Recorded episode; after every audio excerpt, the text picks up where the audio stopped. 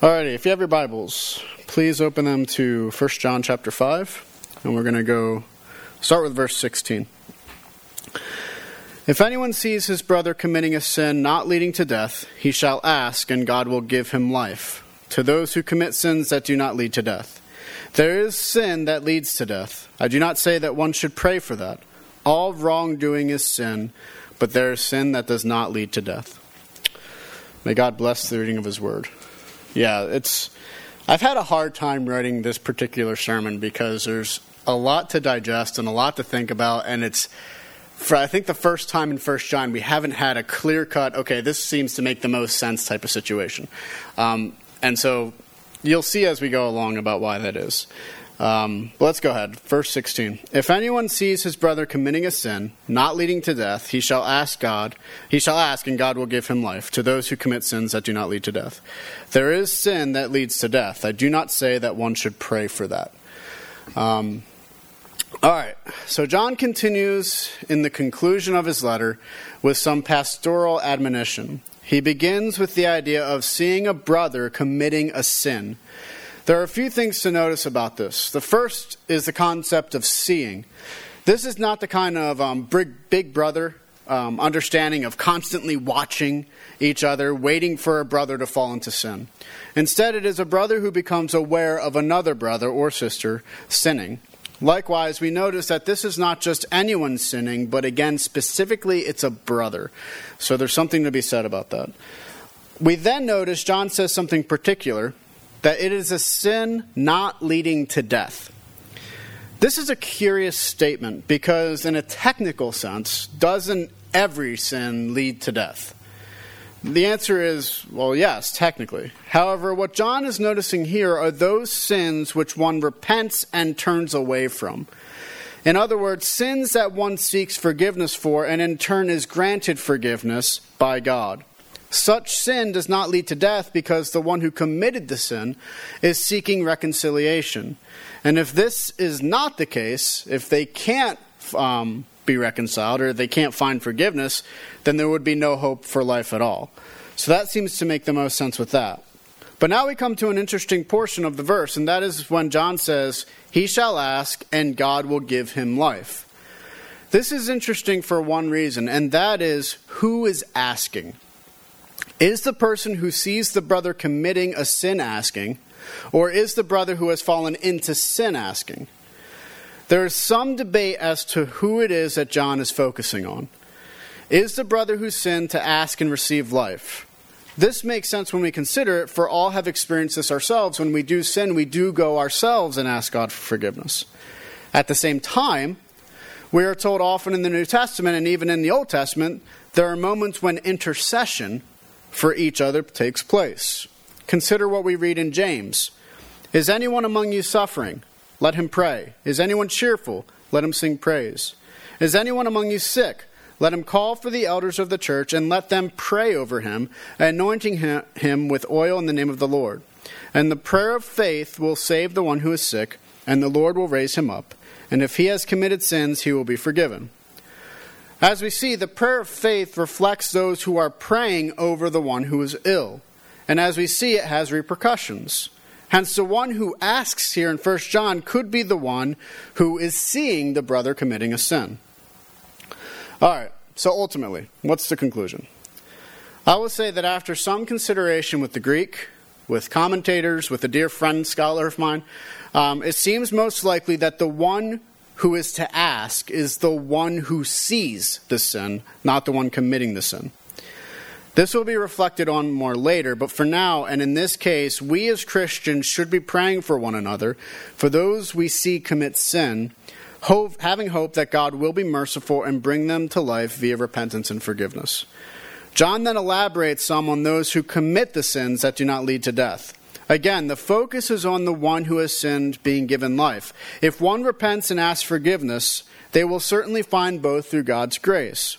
In this way, the sin that they had fallen into can be forgiven and reconciliation can occur.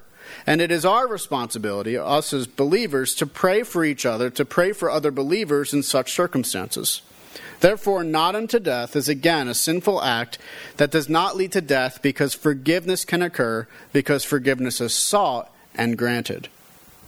John now says something which is just as interesting um, as what was said previously, which is there is a sin that leads to death. I do not say that one should pray for that. First, we notice that there's a sin that does lead to death. This is opposite of sin that does not lead to death, as we can notice. The question is, what is the sin? The answer to this has been varied. Some believe it is the unpardonable sin, but that seems unlikely since, in context, that was focused on those who claimed the work of the Holy Spirit, specifically through Jesus, was actually the work of the devil. That sin is unpardonable according to Jesus. Some others have held that sin that leads to death are mortal sins, um, such as murder, adultery, those kinds of sins. While in the Old Testament there are certainly different punishments for different sins, it seems unlikely that it is in view here, especially when we consider the vice lists in the New Testament, such as the one in 1 Corinthians, which we read, Or do you not know that the unrighteous will not inherit the kingdom of God? Do not be, not, do not be deceived, neither the sexually immoral, nor idolaters, nor adulterers, nor men who practice homosexuality, nor thieves, nor the greedy, nor drunkards, nor revilers, nor swindlers will inherit the, um, the kingdom of God. Paul then says in the next verse that as such were some of you. Not many of these vices would lead to death in the law, though certainly some would. Regardless, we learn that those who live in such lifestyles will not inherit the kingdom of God. He, hence, it is unlikely that John here is referencing just those particular sins in the Old Testament when describing sins that lead to death, because they can be forgiven. So, what is it? In the context of the letter of 1 John, remember that John has condemned three things in particular. The first is improper belief in Jesus. That is, having incorrect doctrines will guarantee that one is outside of life and is in death. The second is lifestyle, or ethics or morality. How one lives can show whether or not one has life and one is saved. Finally, relationally, in love is the third. If one does not love others, particularly God and brothers and sisters of the faith, then the evidence points to one not belonging to Christ. So when John discusses this concerning sin that leads to death and sin that does not lead to death, we need to remember much of what John has already said. He has already stated Christians will fall into sin, while at the same time recognizing that those who place their faith in Christ have an intercessor on their behalf. Thus, those who have correct doctrine who seek righteousness and love, and though they fall into sin, that sin will not lead to death because of Christ. Those, however, who do not hold proper doctrines, who don't believe the necessary things concerning Jesus, those who live um, consistent lifestyles of sin and unlove, to such the sin they commit lead to death. Is there a difference in the act of sins? Not necessarily. The difference is really in the person who commits the sin. Those who commit the sin without repentance or faith in Christ sin unto death, for they do not have an intercessor in Christ. Those who sin, who repent and place their faith in Christ, do still sin. We've all done that. But they have an intercessor in Christ, thus their sin does not lead to death. Um, now, one of my commentators, Yarbrough, says it best. To sin unto death is to have a heart unchanged by God's love in Christ, and so to persist in convictions and acts and commitments like those John and his readers know to exist among ostensibly Christian people of their acquaintance, some of whom have now left those whom John, John addresses. Thus, those who claim to be in Christ and yet do not hold to the full confession of who Jesus is, will find their sins are also not forgiven. And therefore, those sins will lead to death. It is not only those who are atheists or of different religions. Even those who claim Christ, who claim Jesus, can fall into this kind of situation who may profess Jesus but do not live according to him, as we see in Matthew 7. As John has repeatedly pointed out, we cannot only seek right doctrines or lifestyles or love, but must seek all of them out in the truth of Jesus Christ. Ultimately, we then wonder what John says when he says, I do not say one should pray for that. The best way to understand this is that John is neither recommending nor is he not recommending that we pray for those who are in sin leading to death. Instead, he is focusing on believers who fall into sin. In such situations, it is our responsibility to pray for them and to help them seek, seek, reconciliation. When it comes to those who are outside of the faith, however, John grants the readers trust in such circumstances. Does this mean that John is saying that there are times we shouldn't pray for those who are not Christian? The answer is yes. Does that mean that we should never pray for those who are not Christian? The answer is no. I think we have all been in situations when we pray for unbelievers in hopes that God would grant grace and mercy in our lives. That is the right thing to do. At the same time, we have all likely had a situation when it becomes obvious that maybe we should cease praying for such individuals. But this kind of ceasing should not be done out of spite or hatred, but directed by God. Last week we saw, for example, this happen with Jeremiah and even with Moses. God told Jeremiah, stop praying for the people. Sometimes to obey God's will is to stop praying for something or someone. It's with this that I mention a few things that Yarbrough, again, the commentator, one of the commentators I read, notices concerning all of this. The first is the recognition that John does not blanket who we are to pray for. We must certainly pray for believers, but John leaves it open whether it comes to unbelievers. He leaves it up to us and our hearts and our wisdom in seeking the will of God when it comes to unbelievers. Second, it reminds us that we do not know whom God is going to call for his glory. He considers Peter and Judas. Peter denied Jesus three times, and yet God brought him back. Judas betrayed Jesus, and God did not bring him back. Because of this, we recognize God is in control, and for that reason, John does not say we must not pray for those who are outside of the faith, nor does he say that we should or we need to. Third, there is a recognition that to pray for someone is to take up someone's case before God. And because of this, unanswered prayers might cause disenchantment with God. Therefore, for the sake of the intercessor, that is, Christians, John may leave it open for us to be aware by the power of the Spirit when to pray for those outside of the faith and when to cease praying trusting in God's judgment, similar to when God again told Moses and Jeremiah to stop praying for their people. In other words, we shouldn't pray against the will of God, but for God's will to be done. Fourth, there is a danger of praying for those who, by God's decree, are worthy of death. It may show an unwillingness for us to acknowledge the full confession of Jesus, which calls for repentance and faith. Thus, those who pray might some, for something might again be tempting to stand in the way of God's will, which is for this individual to face death. Ultimately, when it comes to the unbeliever, the only way we can only way to know when one should pray under such circumstances is to trust God to lead you in your prayers. Sometimes God will have you cease praying like he did for the prophets in the Old Testament. And sometimes he will want you to pray like he did with the prophets in the Old Testament. Sometimes we get befuddled in life. In the end, seek the will of God in prayer and trust in His wisdom and His righteousness in these situations. That's the best we can do. Um, all right, now verse 17. All wrongdoing is sin, but there is sin that does not lead to death. John closes by recognizing that all wrongdoing is sin. This is something which was brought up in 1 John 1 9, when John emphasized that God is faithful to cleanse us of all unrighteousness. The word unrighteousness is the same as wrongdoing here. The point is that sin is always worthy of judgment when it comes to God. When believers have a wrongdoing, it is a sin just as it is with an unbeliever. And perhaps that is a reminder for us to remember the grace of God in our lives. However, John importantly adds that not all sin leads to death.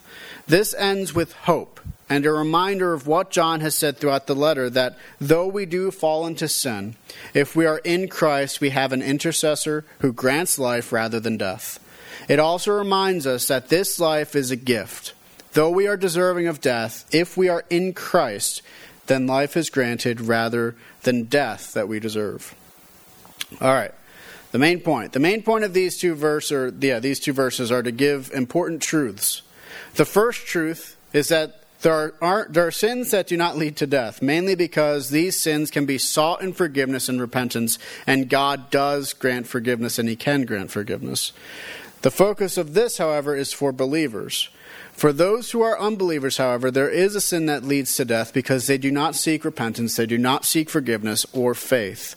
Ultimately, all wrongdoing is sin, but those who are in Christ have an intercessor on their behalf because of him. Um, their sin does not lead to death. All right, some application points. This week and last week, we've spent some time on prayer. Last week, prayer was focused on seeking out the will of God, that we can pray for anything. And if we are seeking God's will, then when we pray, we can be sure that all of our requests will be answered. This makes sense since God's will be done regardless of the situations we find ourselves in. Today, we are given even more to digest concerning praying, and that is for one another. The truth is, we are to pray for one another. We are to pray for each other in circumstances that are beyond our control, such as when one of us falls into illness or if we are traveling, things like these.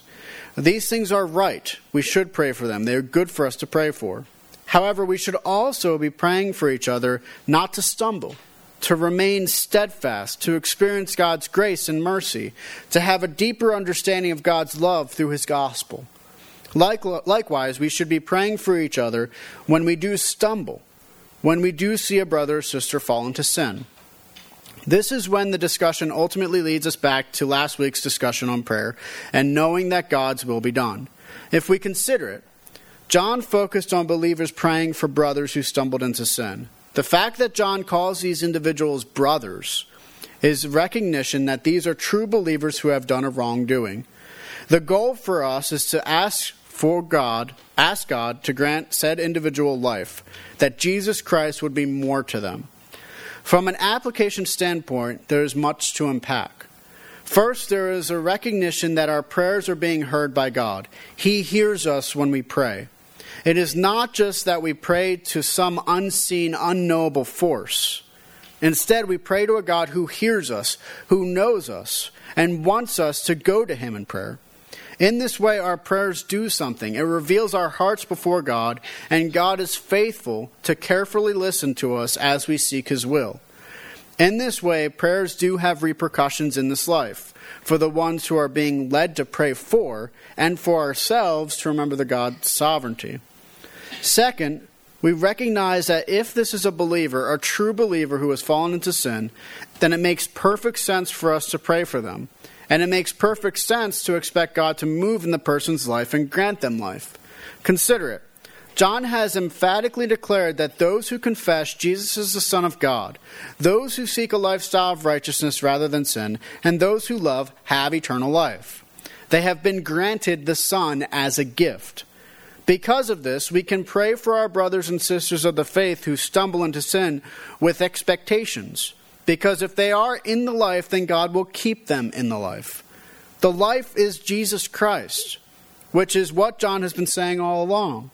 So if believers are already in life, then for God to give them life is just a further reflection of something that they already have.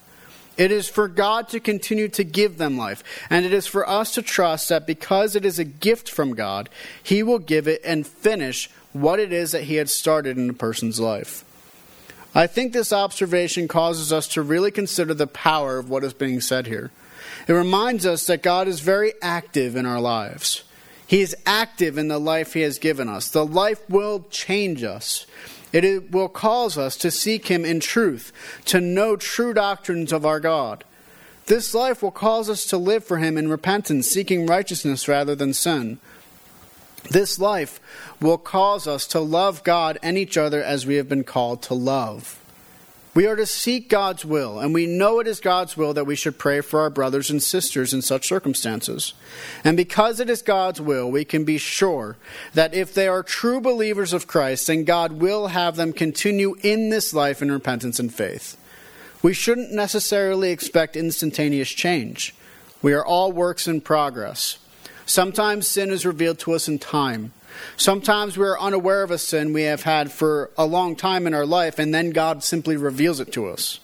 Sometimes we struggle with certain sins in cycles where it will come back and we will struggle with it and fall, and by God's grace, we will learn to get back up just to be knocked down again.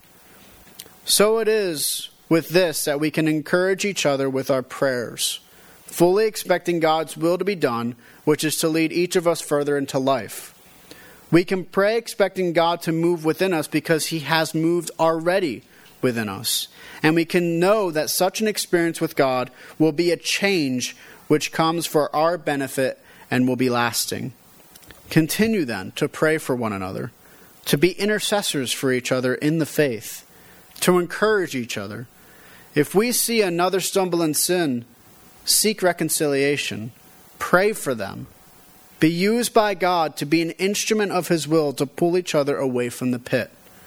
Not in a big brother, always watching, creepy kind of way, but in love, in grace, in peace trusting in the power of God to change us, trusting in the power of God to grant life to us from death. Now, this leads us to our second point. Something John has not been hesitant to state is that we will stumble.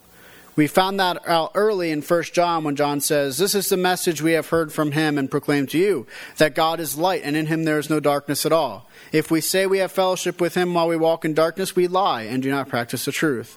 But if we walk in the light as he is in the light, we have fellowship with one another, and the blood of Jesus his Son cleanses us from all sin.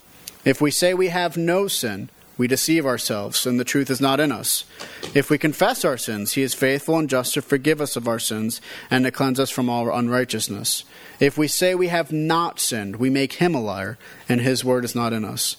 And then into the first verse of the next chapter My little children, I am writing these things to you, so that you may not sin. But if anyone does sin, we have an advocate with the Father, Jesus Christ the righteous. So today, at the end of the letter, John brings us back to this very reality that brothers can and do stumble into sin. This is something which we should all take to heart. All too often, we can be too self righteous to the point of not acknowledging our own sins. But the truth is, we do sin. We do fall into sin. There are times when we fail, when we stumble, when we are guilty of a wrongdoing, just as those who are not Christians are. The difference between us, however, is that we do have life. This life is not our own. It is granted to us by God's grace. It is given to us as a gift given to us by God through His Son. His Son intercedes on our behalf. So it is through recognizing our own limitations, recognizing our own depravity, that we can recognize we are in desperate need for an intercessor, desperate need for atonement. And in this way, we can recognize that atonement that has been made through Jesus Christ. Now, this should give us incredible hope. It gives us hope knowing that the weight of perfection is in a way off of our shoulders. It gives us hope knowing that though we may struggle against sin and though we may fail, if we seek repentance, faith, and forgiveness, we can be sure to find it from God. It is not that we are not to seek or aim for perfection. Of course we are. We should always seek righteousness and always desire perfection. Yet at the same time, we need to acknowledge that in this life, we won't hit the target. But the grace of God is recognizing that though we miss the target, God still guides us back on course. The life given to us by God is one which is eternal and complete. It is full in and of itself. It does not need us to make it whole. It is already whole, and we can partake of it. There is so much hope here that it should cause us to burst when we think about it. Knowing that if we belong to God, nothing can separate us from His love remembering the very real promise of Romans 8 that nothing can separate the love of God for those who are in Christ Jesus. If only those who heard that understood what that meant. If only those who have at one point claimed Jesus really understood what it meant to have the Son of God, to be granted life. So many are deceived into thinking false doctrines, false lifestyles, false loves. Yet for those who understand it, it is as Paul says For the word of the cross is folly to those who are perishing, but to us who are being saved, it is the power of God.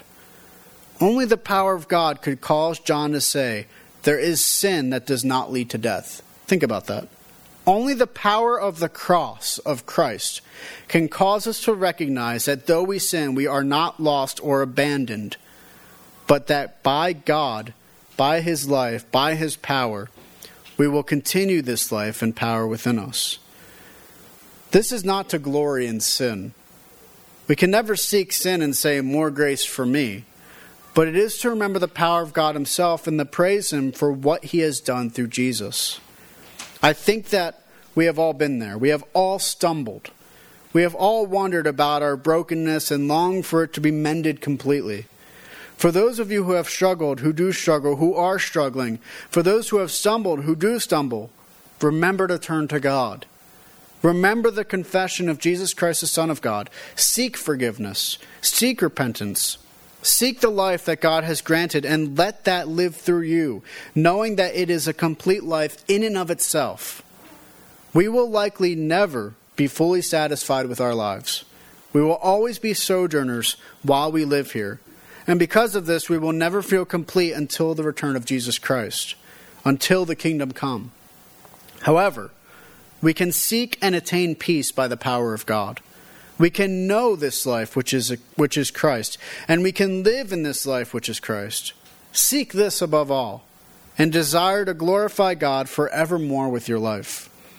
Though you may stumble, though you may fall, know that God is strong enough to reach through these prison bars to set us free.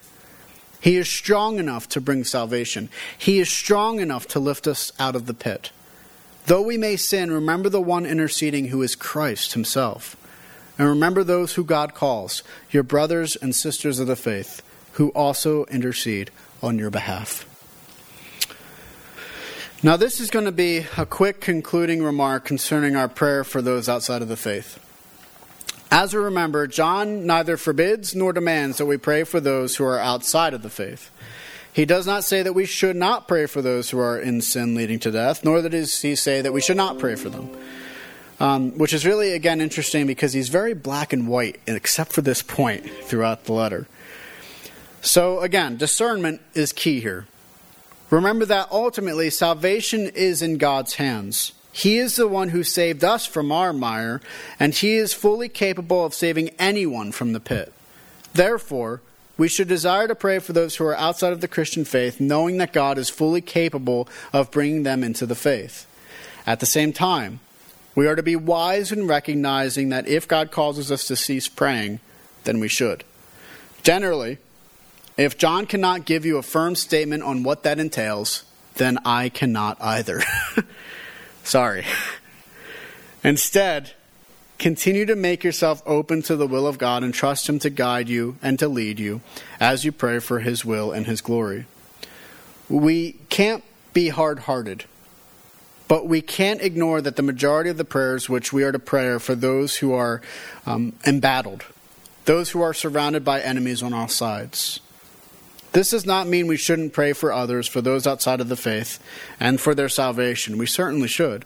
But the majority of our prayers should be for each other this is something we learned from Jesus himself in his prayer in the garden. And I want to real quick read some of that today. Consider what he says I have manifested your name to the people whom you gave me out of the world. Yours they were, and you gave them to me, and they have kept your word. Now they know that everything that you have given me is from you. For I have given them the words that you gave me, and they have received them and have come to know in truth that I came from you. And they have believed that you sent me. I am praying for them. I am not praying for the world, but for those whom you have given me, for they are yours. All mine are yours, and yours are mine, and I am glorified in them. And I am no longer in the world, but they are in the world, and I am coming to you. Holy Father, keep them in your name which you have given me, that they may be one, even as we are one. While I was with them, I kept them in your name which you have given me. I have guarded them, and not one of them has been lost except the son of destruction, that the scripture might be fulfilled. But now I am coming to you, and these things I speak in the world, that they may have my joy fulfilled in themselves. I have given them your word, and the world has hated them because they are not of the world, just as I am not of the world. I do not ask that you take them out of the world, that you keep them from the evil one. They are not of the world, just as I am not of the world. Sanctify them in the truth. Your word is truth. As you sent me into the world, so I have sent them into the world. And for their sake I consecrate myself, that they also may be sanctified in truth. What we notice from this section of this beautiful prayer is verse 9, which says, I am not I am praying for them. I am not praying for the world, but for those whom you have given me, for they are yours. This prayer is not for unbelievers, it is for those who belong to Christ.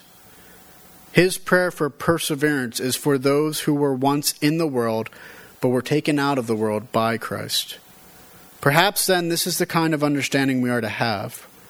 We can't pray for perseverance of the world into life because the world does not belong to Christ. It doesn't have life. But we can pray that those in the world will be taken out. We can pray that God will be glorified through redemption and reconciliation. There are certain things we can pray for specifically for Christians that we simply cannot pray for non Christians. We cannot pray that an unbeliever remains in life if they do not have life to begin with. It is only once they have been given life that we can ask God and expect God to keep that life in them. These are just things to consider. Seek God, His Scriptures, and ask for wisdom in regards to all of this. There is no clear cut example to give, no line to draw. The best we can do is seek faithfulness and trust in God that He will lead us rightly according to His will. Trust in that, and trust in Jesus Christ, who is the life, who is in you if you hold to the right doctrines and belief through confession, through seeking a lifestyle of righteousness, through repentance from sin, and seek love for the Father and given to your brothers and sisters of the faith. In all of this, we consider the gospel of Jesus Christ. It is only through the gospel that we find the power of God. And this power is able to give us life from death. It is in Christ alone that life is given to us, and it is only through his gospel we can attain that which is altogether unattainable on our own. For though we were once dead in our sin, God gave us life. And that is a beautiful thing. This gospel begins with our origins. God created this cosmos according to the power of His word. Last of all, He created humanity to bear His image. Um, because God is a God of love, of reason, He knows, can be known, has personhood, is moral, and displays Hesed, we can as well. It is because of this that we find dignity, sanctity, and worth to all human life. But like God, we are also able to choose. We could either choose to follow God in obedience into life or follow sin and disobedience and into death. We chose the latter and have continued to make that choice ever since. Because of this, our relationship with God, ourselves, each other, and the world are broken. And it's because of this, because of our sin, that we have a moral guilt before our God. And unfortunately, it is not just a feeling of guilt, but true guilt before a righteous judge. Thankfully, God did not leave us in this place of darkness forever. Instead, He sent His light and spoke His word into the darkness, and that is Jesus Christ. Jesus lived, died, and rose again in time, space, history, and flesh. It is by His blood we are cleansed from our sins. We are redeemed through His sacrifice on the cross, and our relationships begin to be restored through Him. His victory in life over death becomes our victory in life over death. All that is required of us is obedience in two things. The first is repentance. We are to live lifestyles of repentance away from sin and toward God. We are to live our lives for the glory of God. We can know that God, um, what glorifies God through the life of Christ, or revelation of the Scriptures, by walking in step with the Spirit, who indwells all believers, walking in love. The second is faith in Christ. We are to recognize our complete and total dependence upon the Son of God for our salvation. It is not what we do but what Christ has done, which saves us from the judgment we deserve because of our sin. We are to recognize that we are saved by grace alone, through faith alone, in Christ alone, according to the Scriptures alone, for the glory of God alone. For those who are disobedient in these things, they remain in condemnation for their sins. Those who do not confess their sins as sin and continue to live a lifestyle of sin instead of repentance remain in darkness. Their deeds, even their most righteous acts, are as filthy rags before God. Therefore, without an advocate, without an intercessor on their behalf, they will experience the judgment of God for their sins. Yet there is hope. For though we are all in this state prior to conversion, we can be sure that God has made a way through Christ. For those who are obedient in these things, there are no longer condemnations, there's no longer judgment, there's love. Those who are in Christ experience the love of the Father that is reserved only for his Son. They become God's very own children.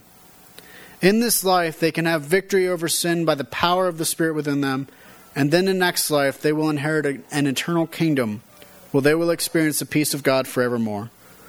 My hope is that you would continue in the grace given to you, that this community of believers would be brothers' keepers who would watch over one another in love and intercede on behalf of one another in love.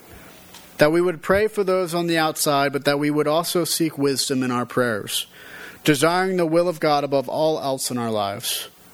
His mercy is great and His love is eternal. And we have all of this and more through Jesus Christ, his Son. Amen. Let us go to the Lord in prayer. Father, we thank you for your grace. We thank you for your mercy. And again, we thank you for this eternal love which is given to us by your Son, Jesus Christ. You have done so much for us, Lord.